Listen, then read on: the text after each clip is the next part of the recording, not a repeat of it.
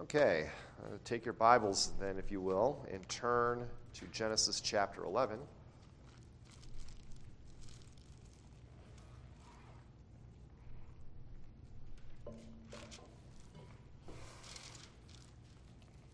Got a weird binding crease here on, on this page. Not, it's not bound as good as it should be. Genesis chapter 11, we're going to look at the first nine verses uh, for tonight. Uh, so here is God's word. Please give your attention as I read it. Now the whole earth had one language and one speech. And it came to pass as they journeyed from the east that they found a plain in the land of Shinar, and they dwelt there. Then they said to one another, Come, let us make bricks and bake them thoroughly. They had brick for stone and they had asphalt for mortar.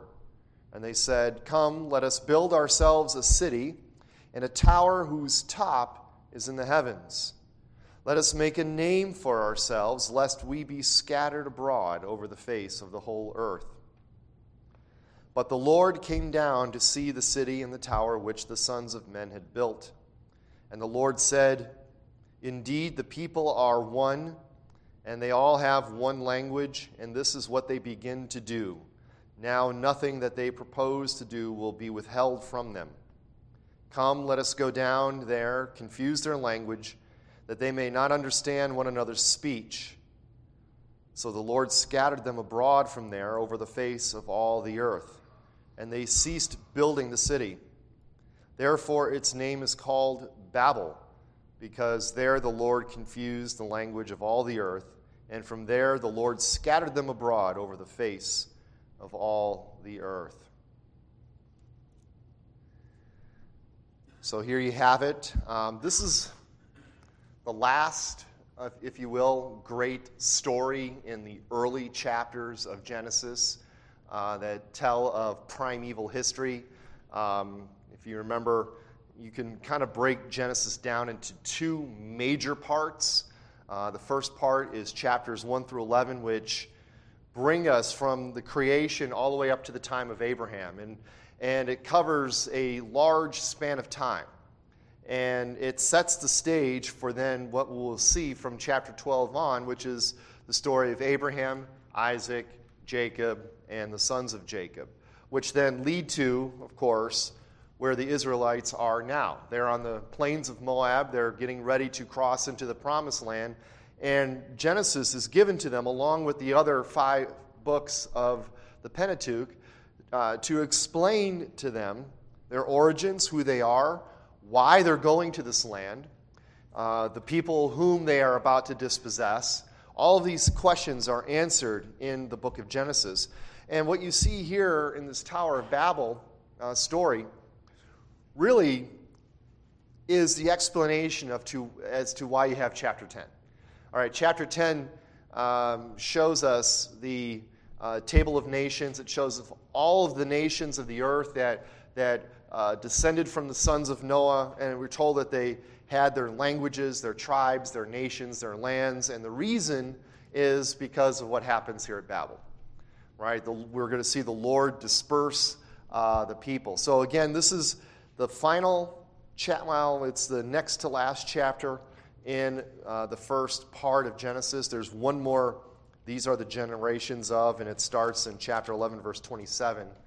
Um, but really, chapter 11, verse 27 will continue on into chapter 12, all the way up to like chapter 26 or 27, when you start hearing the story of Isaac.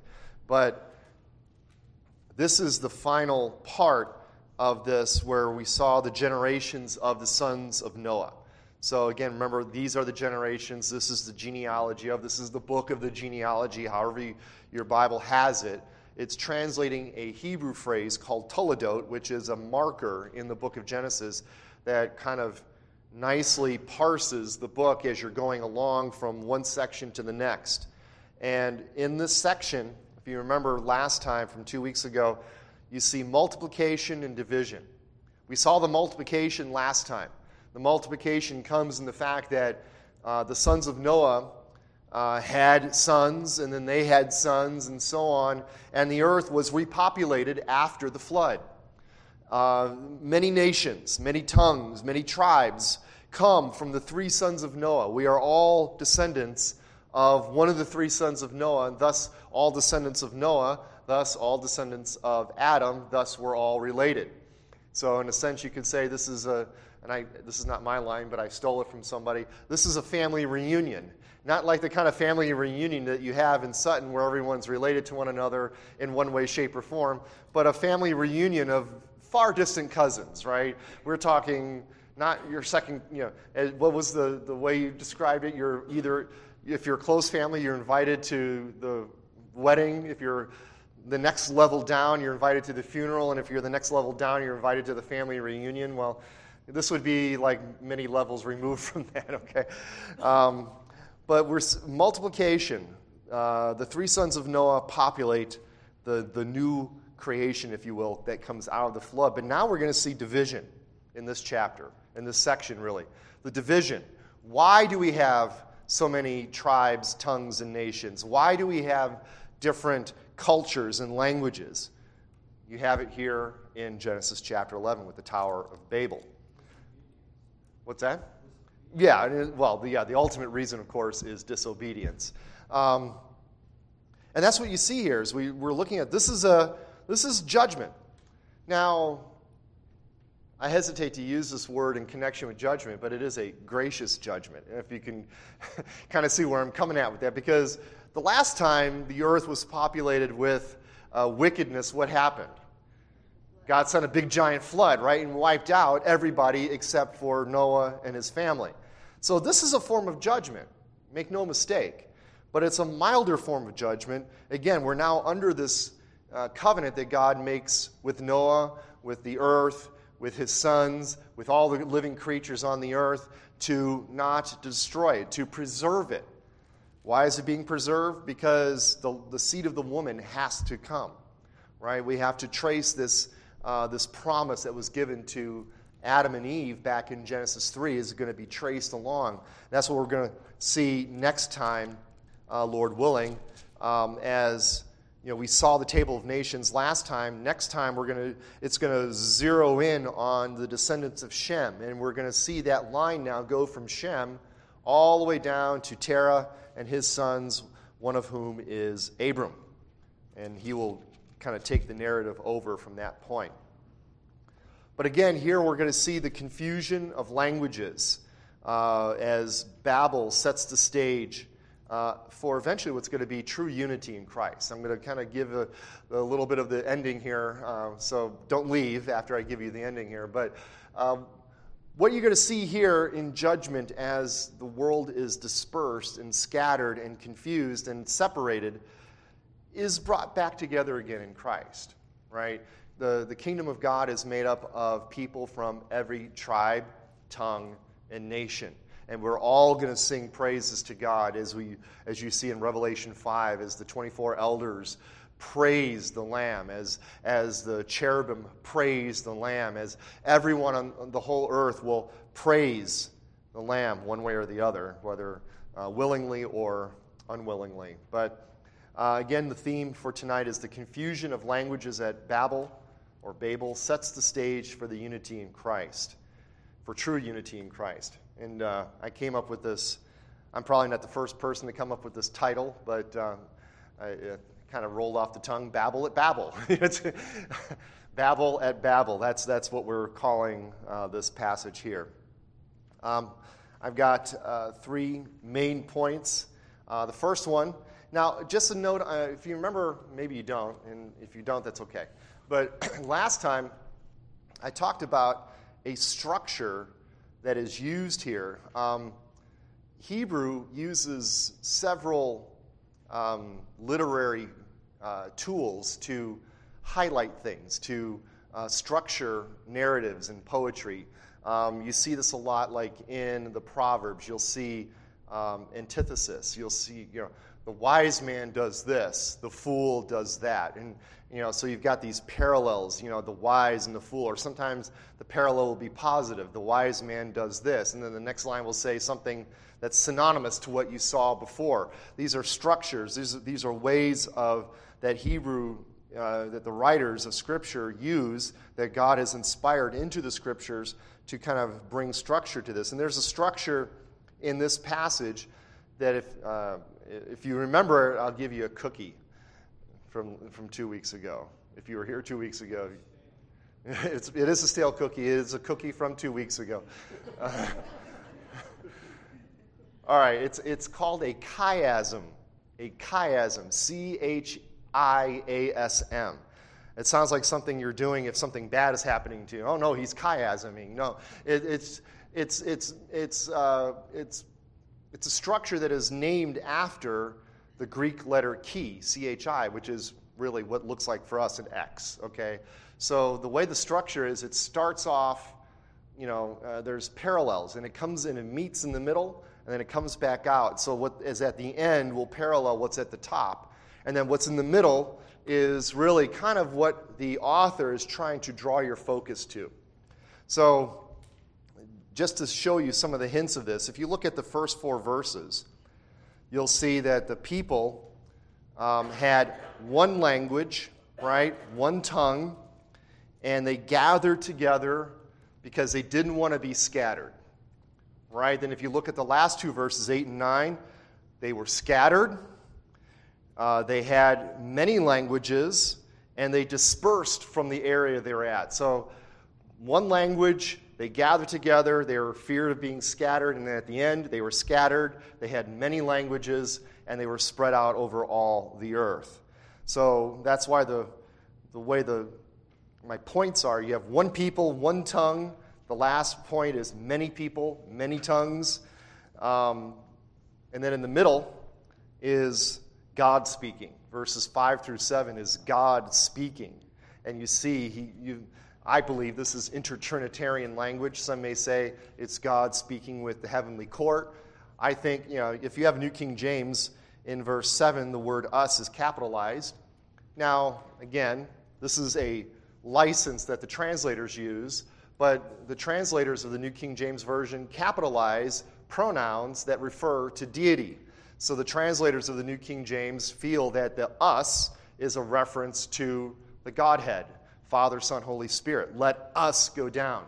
If you remember from chapter 1, uh, when God is about to make man, he says, Let us make man. Who, who are the us? Well, you know, from a Christian perspective, looking back at the Old Testament with New Testament eyes, you see that the us has to refer to the Trinity the Father, the Son, and the Holy Spirit. Same thing in Isaiah 6. When uh, God commissions Isaiah to go out and prophesy, he says, Who shall go for us? Whom shall we send? Um, I'd have to look. Um, the us's would be pronoun. Yeah, well, I mean, if you look at here, particularly too, in verses 5 through 7, you see the word Lord. That's actually the covenant name. That's Yahweh. So, yeah. Usually that's Adonai, yeah. And then if you just see the word God, that's usually the word Elohim, which is, again, as, as Byron was saying, that's, um, it's in the plural form, but it's used to refer to the singular God who is one God, right? Uh, Deuteronomy 6 4. So that's the structure. So we're going to look first at verses 1 through 4 one people, one tongue. Um, so, as we were saying earlier, uh, as we saw in chapter 10, the table of nations, uh, we noted that the post diluvian, that's just a fancy way of saying the after the flood, the post diluvian people were separated according to their families, languages, lands, and nations. If you want to just turn back to chapter 10, if you look at verse 5, you'll see this. This is repeated three times, maybe not in exactly the same order, but the same four words are there. So in chapter 10, verse 5, uh, from these, that is the sons of Japheth, from these the coastland peoples of the Gentiles were separated into their lands everyone according to his language, according to their families, into their nations. Then drop down to verse, verse 20. These were the sons of Ham, according to their families, according to their languages, in their lands, and in their nations. And then finally, bless you, Finally, in verse 31, the sons of Shem. These were the sons of Shem according to their families, according to their languages, in their lands, according to their nations. So four times or three times those four words are repeated: families or clans, uh, languages, their tongues, their their their words, uh, their lands, their their regions, and their nations. Uh, that's why we call this the table of nations. We also noted, if you look at chapter 10, verse 25, uh, one of the sons of Shem, one of the descendants of Shem, is a man named Peleg or Peleg. Um, and we're told that his name, uh, you might have a footnote there in verse 25 that means division. Uh, for in his days, the earth was divided.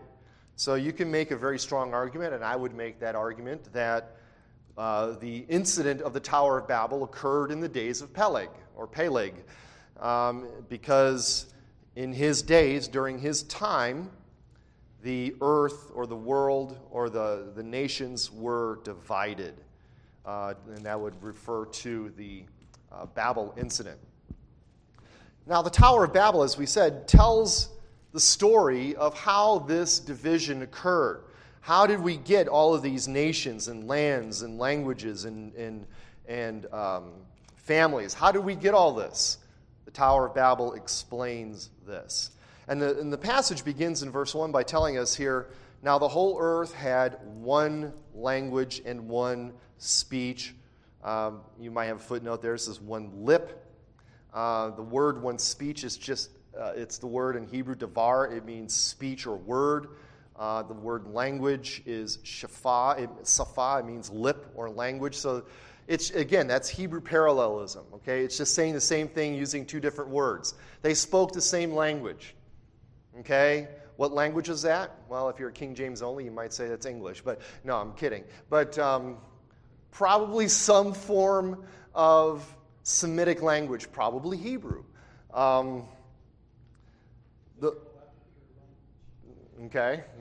And, and, and so they, they all had one tongue. And that would make sense, right? God spoke the world into existence. He created Adam as a rational person who could commune and have relationship with him. And they spoke. In fact, Adam named all the animals. And whatever he named them, that's what they were called. And the people would have communicated. They had one language, one speech.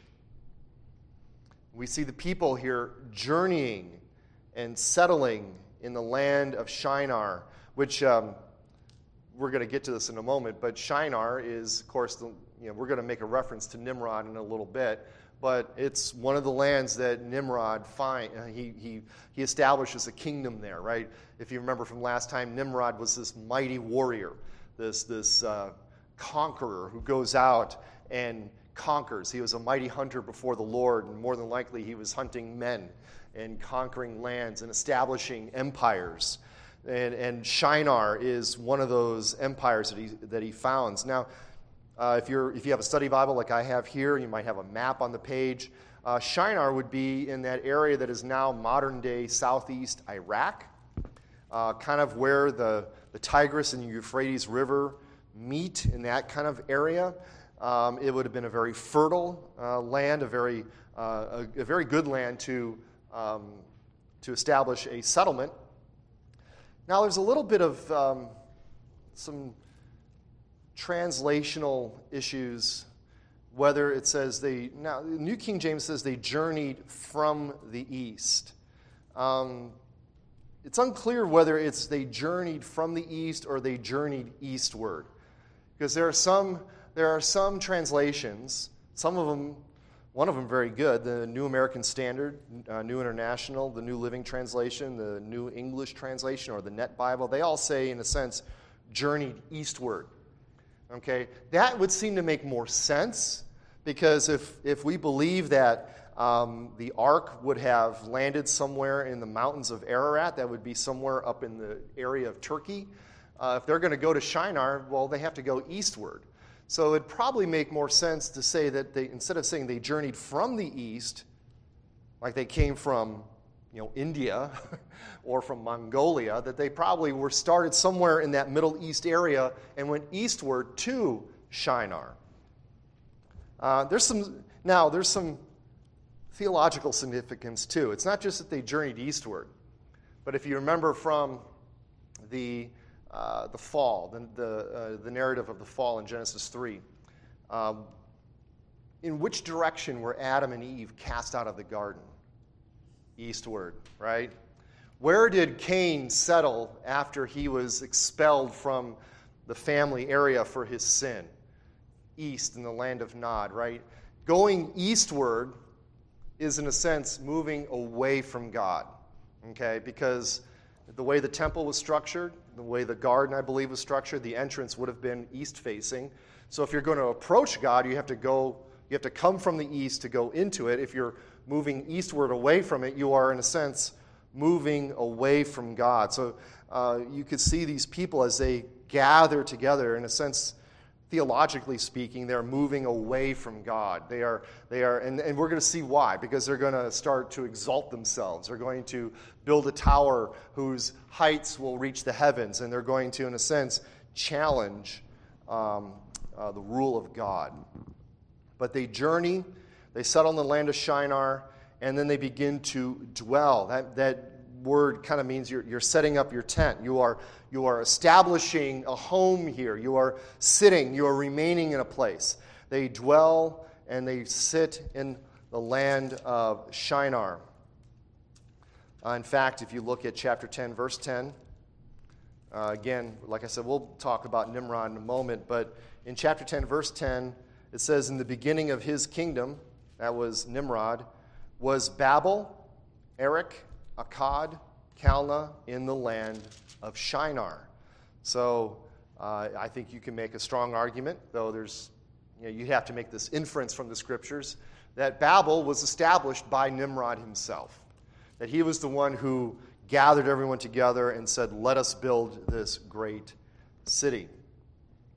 So they gather together. They're of one language. They gather here in the plains of Shinar. And what do they do? Well, they begin to make brick and mortar. see that in uh, verse 3. Then they said to one another, Come, let us make bricks. Let us bake them thoroughly. They had brick for stone, and they had asphalt for mortar. And they said, Come, let us build ourselves a city and a tower whose top is in the heavens. Let us make a name for ourselves, lest we be scattered abroad over the face of the whole earth. They want to consolidate themselves. They, want, they are, in a sense, afraid of being scattered because then their strength is no longer concentrated. So they want to dwell, they want to make a city, they want to build an empire, they want to build a tower that, in a sense, will ascend into the heavens itself. Now, they mean into the clouds, right? You know, high, right? I mean, we're not talking it's literally they're going to be you know, at the door of the literal heaven, but they want to make a name for themselves. That's what they do.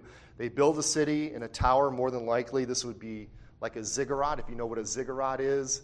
Uh, it's like a pyramid, but it's more like layers. You know, so you've got you know these levels, and then there, there would have been a stairway that kind of goes around it. And there was you can find ziggurats uh, all over, all over the world. Yeah, for sure all over in this area. You, you, see them in South America. You see them in Mexico. The Incans, the Mayans, they built ziggurats. Uh, ziggurats are all over the world. It's a, it's a, just a common way to, to build uh, towers and things. Yeah, pyramid is like, you know, it's, it's more of like a smooth.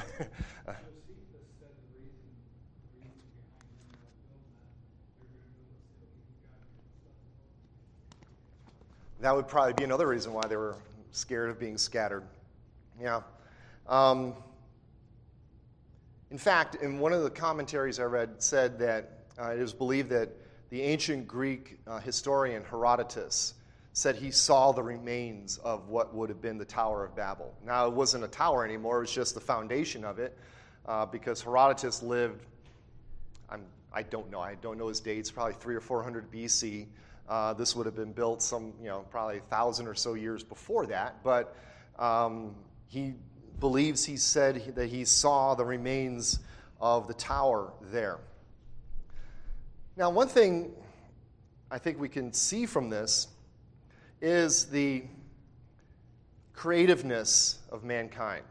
Okay? we often tend to think, you know, us in the 21st century, you know, we're so great because we can make little phones that can do all kinds of things and we have all this technology and such. The people back then were immensely creative. They were immensely, in, uh, uh, they had immense ingenuity. They had, uh, you know, uh, um, they're showing here the fact that they are created in the image of God. They're showing here that they have that, in, in a sense, that same creative ability as God is a creator and we are made in his image, we create things. Now, the problem is because of the fall, what we create tends to be uh, in sin, tends to be an idol, tends to be uh, something that is opposed to God. But you see great things here. And, and we know this just from, you know, if you know even a cursory glance at history, mankind is capable of great things. And I don't mean great always means good, just great things, both good and bad, right? You know, it's, you know, it's like, you, know, you always hear the story. It's like, you know, the Chinese invented fire, you know, uh, gunpowder, and, and the Europeans found a way to make explosives out of it. You know, it's like, you know, it's like, you know, all these things. We are so good at creating many things, good and bad. Now, their great ingenuity here and inventiveness is further aided by the fact that they all spoke one language. They all had one culture, and they were able to gather the collective um, creative power of many people to do this. So, man is capable of great things, but what we see here is what do they want to do? Is they want to build a tower to reach the heavens. We'll look at that in a moment and they want to make a name for themselves. Okay? They do not want to glorify God in what they do, they want to glorify and exalt themselves. This is Romans 1, before Romans 1 was written, right? Uh, refusing to honor and worship God, what do they do? They worship and honor the creature rather than the creator, and they do all kinds of things that um, pervert the fact that we were made in God's image. Now, cities, of course, uh, nothing inherently evil about a city. It's just a large gathering of people, right? Uh, uh, you, you see this in, in chapter 4 that, that cities were made, right? Uh, one of the sons of Cain goes out and he makes a city, right? And he, of course, he calls it after the name of his son and so on and so forth. You know, cities are just places, large places with large gatherings of people. But this idea of to make a name for themselves is to build a reputation. They wanted a name for themselves apart from God. They did not want to honor God in what they did, they did not want to honor God in the use of their uh, abilities and in the use of their gifts and talents. They wanted to make a name for themselves. And they wanted to build this tower to reach the heavens. This is, in a sense, to rival God Himself. They wanted to, in a sense, show that we can ascend, we can we can come from the earth and we can ascend back to where the gods are. But more importantly, what did God tell Noah when he got off the ark? Fill the whole earth. Be fruitful and multiply. Well, they've done that. Are they filling the whole earth? Not yet.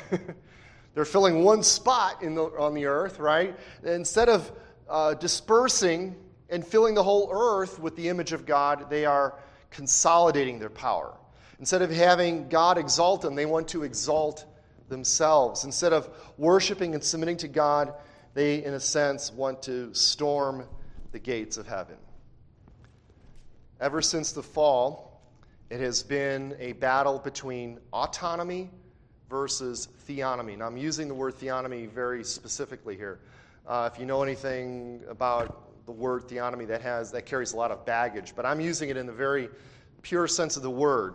It's either self rule or God's rule, right? That's the whole point. That's, that was what caused the fall in the first place. God's law or self law. That's, yeah. Yeah, either way. Um, if you remember the incident uh, in in the garden, right? God gave Adam a commandment. He said, Do this. Do not eat from this tree. The day you eat of it, you will surely die. And then Satan comes in and tempts God or tempts Adam and says, Has God said, You will not surely die? And then all of a sudden, he says, and, and he's, he's telling you this because he, he knows that if you eat of this fruit, you will be like him. And that plants the seeds of, well, God is holding something back from us. God is, is not giving us, he, He's not made us all that we can be. If we eat this fruit, we're going to be even more like God. Of course, the irony was they were already created in the image of God to begin with. In fact, after the fall, they are now less, in a sense, in the image of God because that image is now shattered.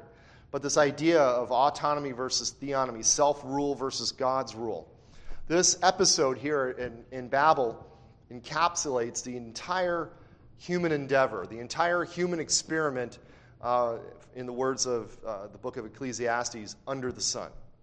Right? That phrase, under the sun, in the book of Ecclesiastes, talks about life in this world, under the sun and apart from God. And again, this was Nimrod, right? Nimrod, who established the kingdom of Babel. And what did his name mean? It means to rebel. And what are we doing here? They are rebelling. They were told to fill the earth and to spread out, and they refused to do that. They refused to follow God. In fact, they want to, in a sense, be gods themselves. So now we look at uh, the Lord comes down in verses 5 through 7. But the Lord came down to see the city and the tower which the sons of men had built. And the Lord said, Indeed, the people are one, and they all have one language. And this is what they begin to do. Now, nothing they propose to do will be withheld from them. Come, let us go down there and confuse their language, that they may not understand one another's speech. So, the rebellion of man, as it has in the past and will continue to do, uh, catches the attention of God. If you remember back in chapter 6, when wickedness began to fill the earth, uh, you see in chapter 6, verse 5, then the Lord saw that the wickedness of man was great in the earth and that every man sorry and that every intention of the thoughts of his heart was only evil continually. The lord saw okay? Now these are, remember that big fancy word we used in the past, anthropomorphisms. Okay, it, it's, a, it's a way of describing God in man like terms.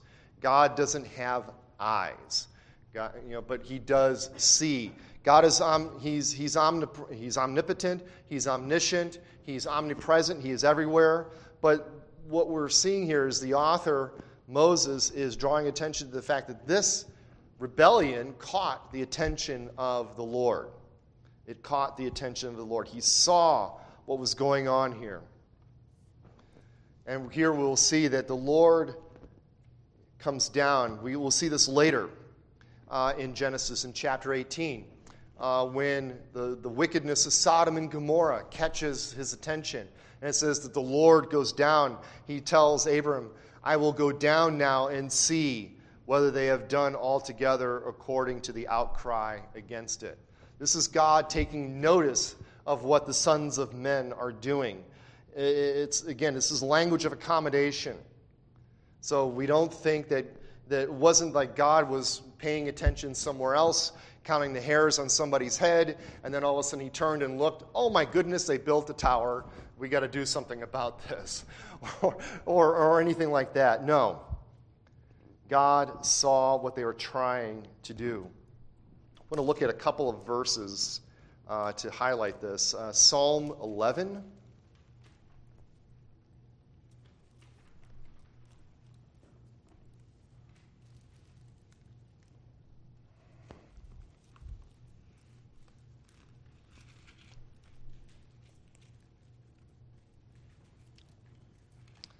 Psalm 11 in verse 4.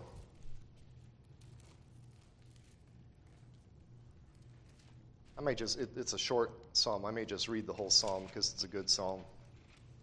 Psalm 11, verse 1. Uh, this is the psalm of David. And he says here, In the Lord I put my trust. How can you say to my soul, Flee as a bird to your mountain? For look, the wicked bend their bow, they make ready their arrow on the string, that they may shoot secretly at the upright in heart. So, you know, David is writing and talking about how the wicked are saying to him, You need to flee. You need to run because the wicked are coming after you. But he begins the psalm by saying, In the Lord I put my trust. Why should I fear what men are going to do to me?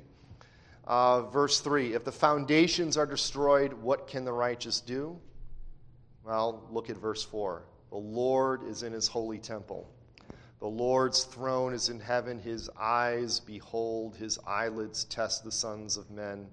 The Lord tests the righteous, but the wicked and the one who loves violence his soul hates.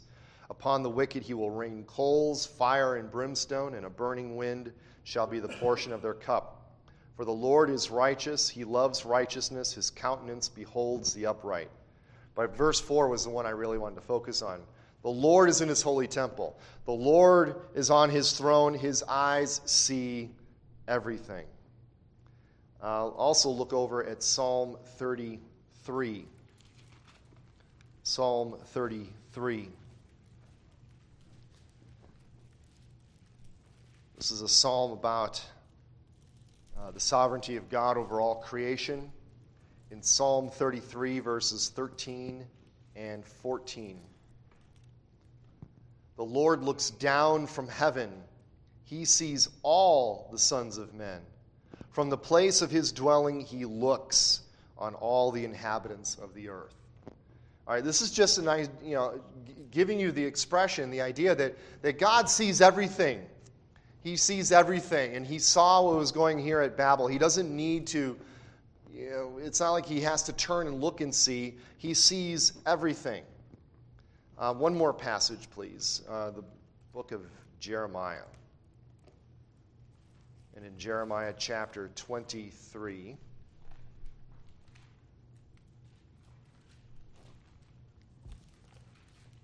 Jeremiah 23, verses 23 and 24.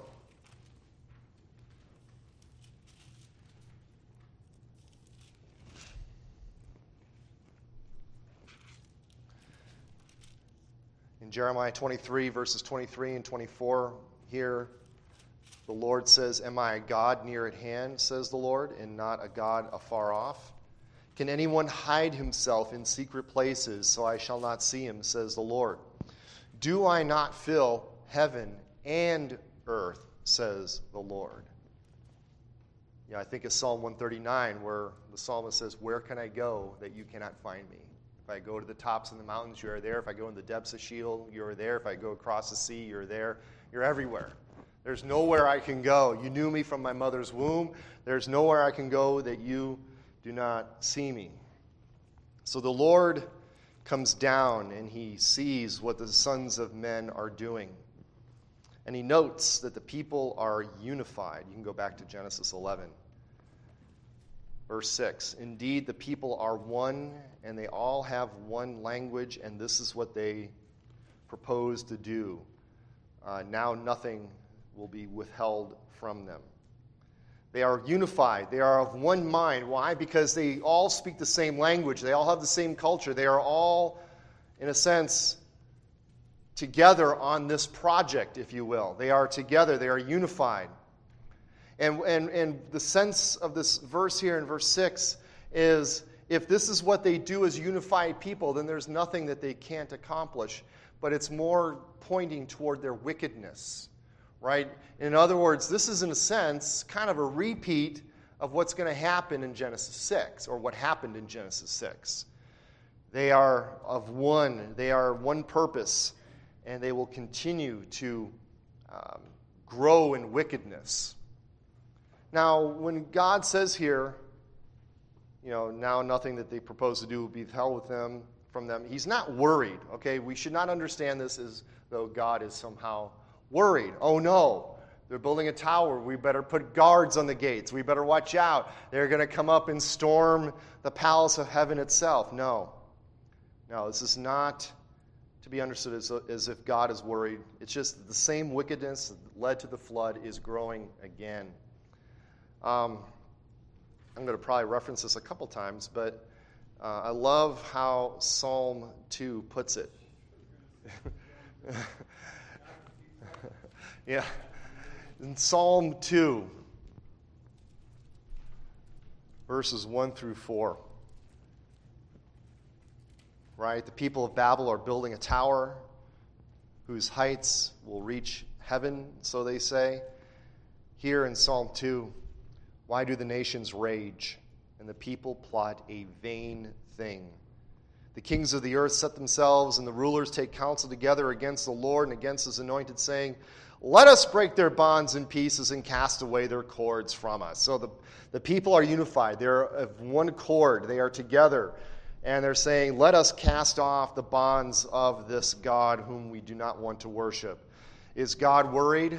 Is God fretting? What does verse 4 say? He who sits in the heavens shall laugh, he shall hold them in derision. God is not worried, God is not afraid. In fact, this, this idea of God coming down is like, think of it this way the people want to build a tower whose heights will reach the heavens. And God has to come down from his heights and stoop to see what they're doing. All right? This is sort of like a man, a human being, with an ant. You know, if you see the ants scurrying around and they're building little ant hills, what do you have to do? You got to like bend down. Oh, I see they're building a little ant hill down there. Maybe I'll go check out what they're doing. Are you worried that the ants are building an ant hill? No. no, and now multiply that by like a billion, and that's how worried, not worried, God is about what the sons of men are doing. Now, what we see, of course, in this is that if man could, he would seek to overthrow God. If he had the ability to overthrow God, that's exactly what he would do. If he could storm the gates of heaven and kick God off his throne, that's exactly what fallen man would do. He would overthrow God. This is the heart of pride. This is the heart of rebellion.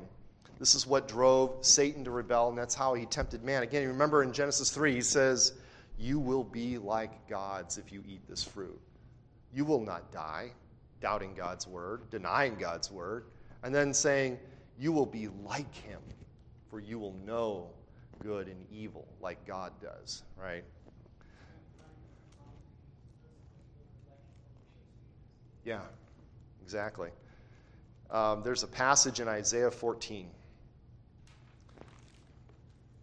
which, interestingly enough, is a lamentation against the king of Babylon.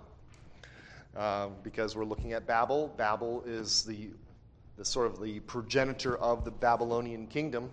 But in Isaiah chapter 14, verses 12 through 15, this is speaking about the king of Babylon, but many scholars, and I agree, believe that this is not just against the king of Babylon, but also against the power behind the king of Babylon, which would be Lucifer himself, Satan himself. We saw this in Daniel, that, that there are spiritual forces at work behind the scenes that we do not see in the workings of human governments. If you remember from Daniel 8, um, or maybe it was Daniel 9, um, Daniel's praying. And then the angel comes, but he comes like three weeks late. And he says, I would have been here earlier, but the prince of Persia hindered me. Now you're like, well, how can a human prince hinder an angel? Well, it wasn't a human prince, right? It was the, the demonic power behind the Persian Empire. There was some spiritual warfare going on that Daniel and no one on earth was privy to. Yet that's going on. And, and we see that here in a sense uh, that the power behind uh, the demonic forces behind the kingdom of Babylon is none other than Satan himself. And, and look at chapter 14, verse 12. Uh, here the prophet says, How you are fallen from heaven, O Lucifer, son of the morning. Do you remember what does Jesus say when the demons are being cast out? He says, I saw Satan fall like lightning from the sky.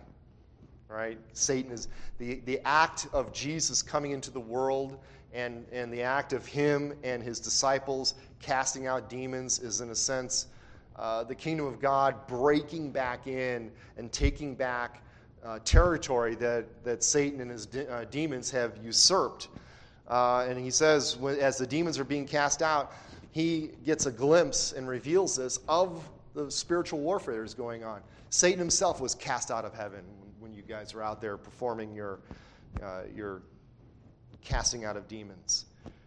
It's mirroring the words here that we see in Isaiah 14 12. How you have fallen from heaven, O Lucifer, son of the morning, how you are cut down to the ground, you who weakened the nations. For you have said in your heart, I will ascend into heaven. I will exalt my throne above the stars of God. I will sit down on the mount of the congregation on the farthest sides of the north. I will ascend above the heights of the clouds. I will be like the Most High. Five times, Satan says, I will, I will, I will, I will, and I will. I will ascend into heaven. What are the people of Babel trying to do? They're trying to build a tower that would ascend into the heavens. I will sit on his throne. This is what Satan wanted to do. He wanted to take the place of God. I will sit on the mount of the congregation. I will exalt my throne above the stars. Then, verse 15, the prophet says, You shall be brought down to Sheol, to the lowest depths of the pit. That's what happens when you try to ascend and, and usurp the kingdom of God. You get cast out and you get cast down to the lowest parts of the pit. So, what does God do? You can go back to Genesis 11. Verse 7 Come, let us, we talked about the us there, let us go down. Again, this idea they have to come down just, just to see what the sons of men are doing and confuse their language that they may not understand one another's speech. So God comes down to confuse the Hebrew word there is balal, to mix, to mingle, to uh, confound their language. And this confusion of the language then is, as I said, it's a manifestation of judgment. It is a manifestation of judgment. But as I said earlier, it's also kind of a, a quote unquote gracious form of judgment in the sense that God is not wiping them out, He is, he is basically putting an end to their project he puts an end to their project by confusing uh, the languages here. Now, what we see in this is what you've seen throughout the entire history of humankind, right? Is this, this notion of one world government, world unity, one world religion, all of these things. They, they find their, in a sense, their, their, their origin here at Babel right? A, you know, you see it in the empires of, of history.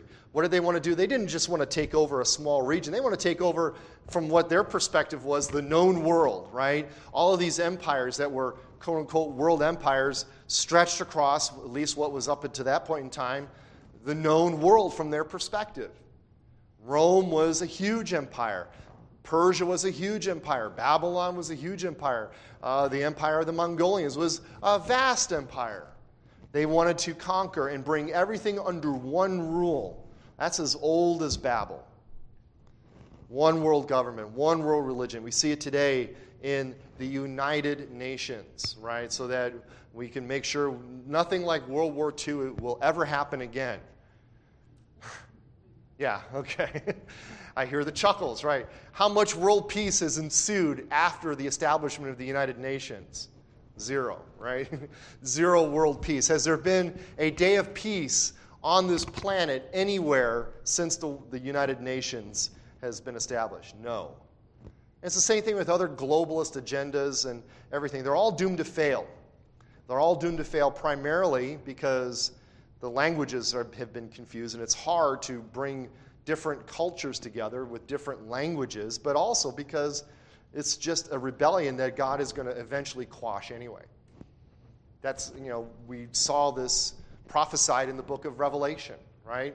All the kings of the nations gather together uh, at, at, the foot of Mount Zion, at, at, at, the, at Jerusalem, to conquer the kingdom of God. And what happens? God comes down, says a word, and they all turn into smoke or whatever the case may be. They're, they are felled with a word. Felled with a word. All right, finally, let's look at the last point here, verses 8 and 9. So we started with one people, one tongue. God comes down, and now we see many people, many tongues. So the Lord scattered them abroad from there over the face of all the earth, and they ceased building the city.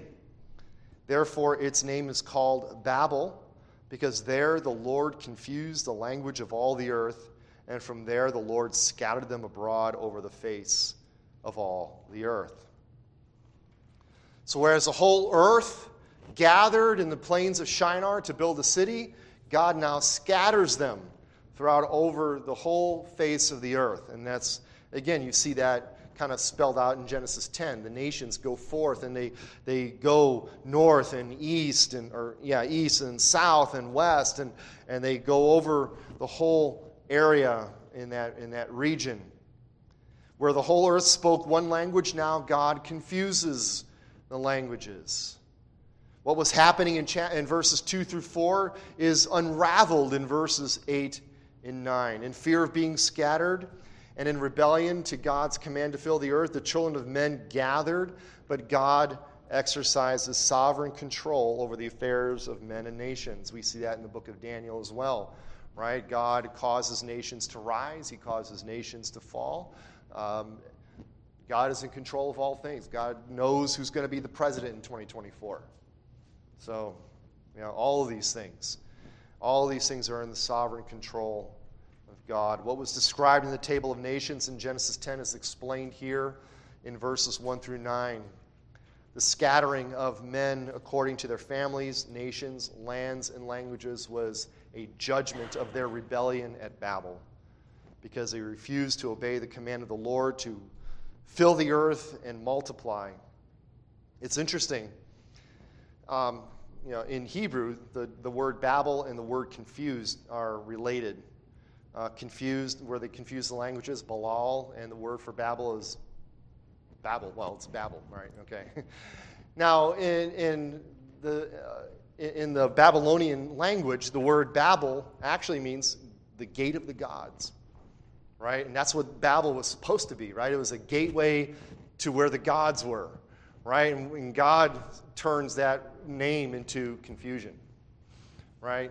The gate of the gods is now confusion uh, because there the Lord confused the languages. Now, the word Babel, that's the, that's the Hebrew word in the Old Testament that also refers to the nation of Babylon.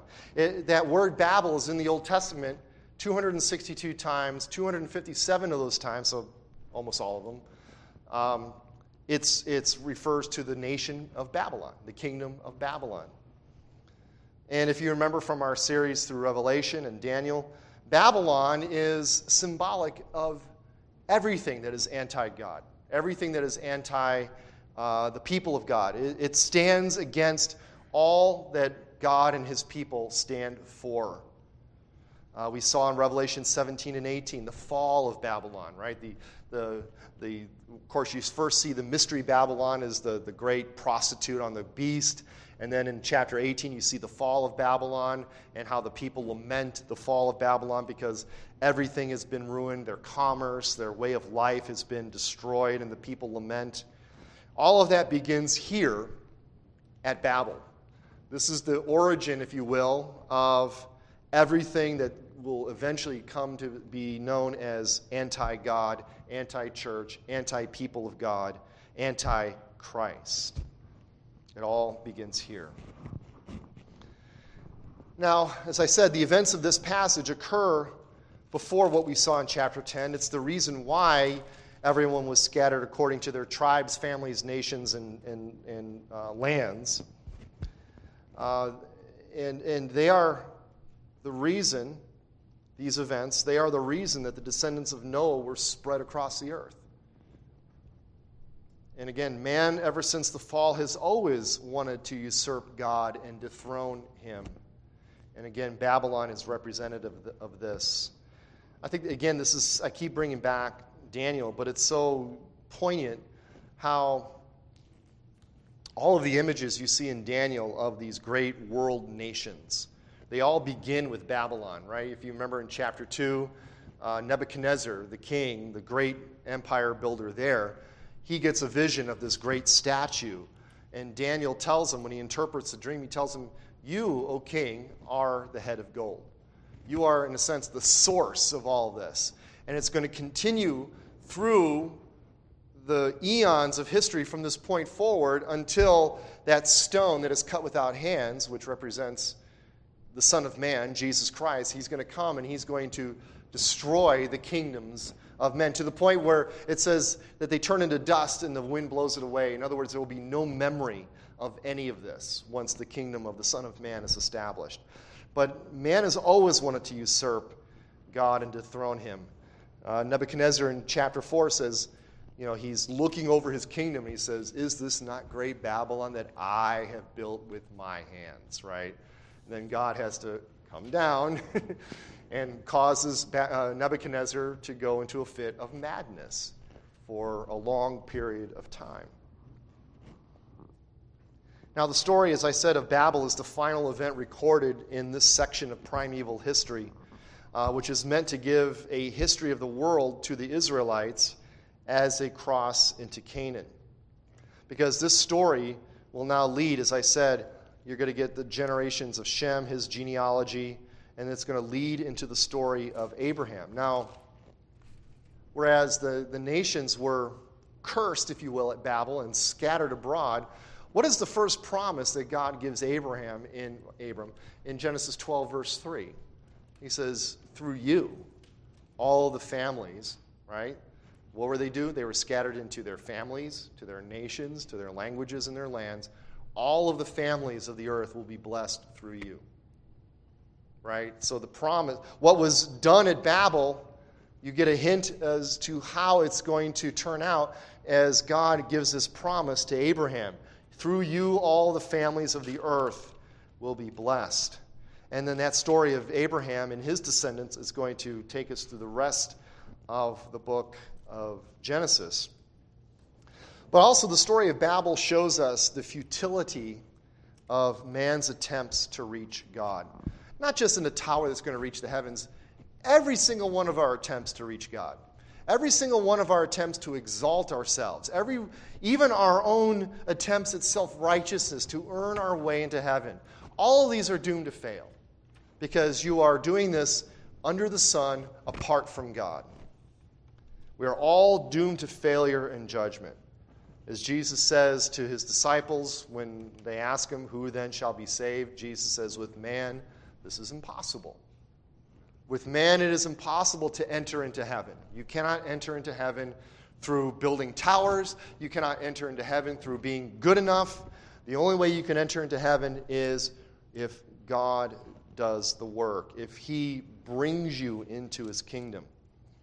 And I find it interesting that what was scattered and confused at Babel is, in a sense, undone in the on the day of Pentecost. If you will, please turn to Acts chapter 2.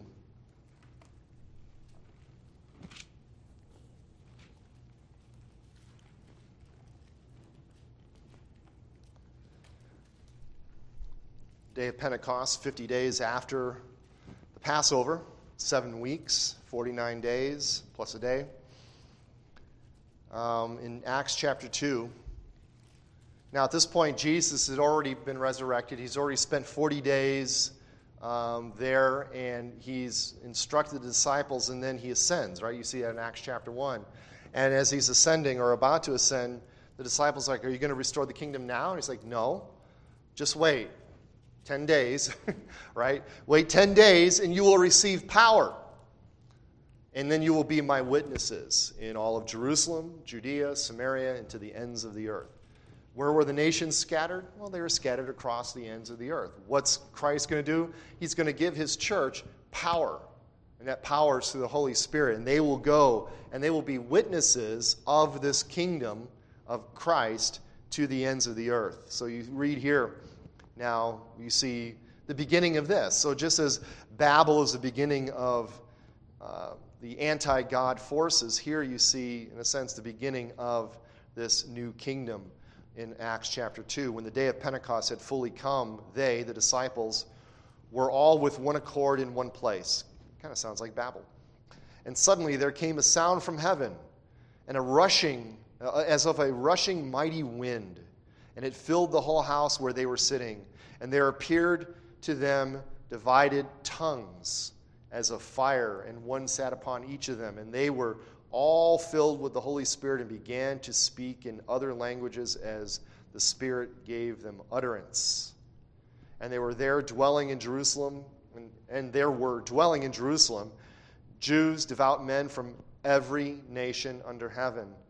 And when this sound occurred, the multitude came together and were confused because everyone heard them speaking in his own language.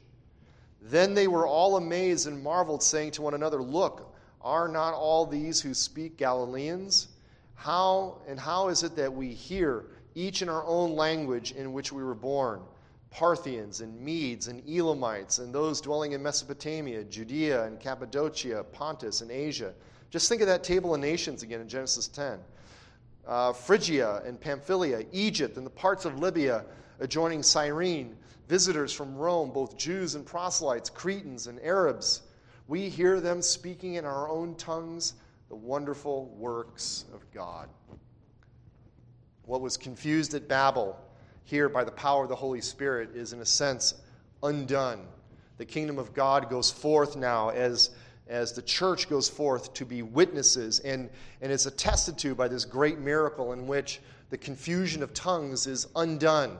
And the people hear, they are speaking, and the people hear in their own tongue the wonderful works of God.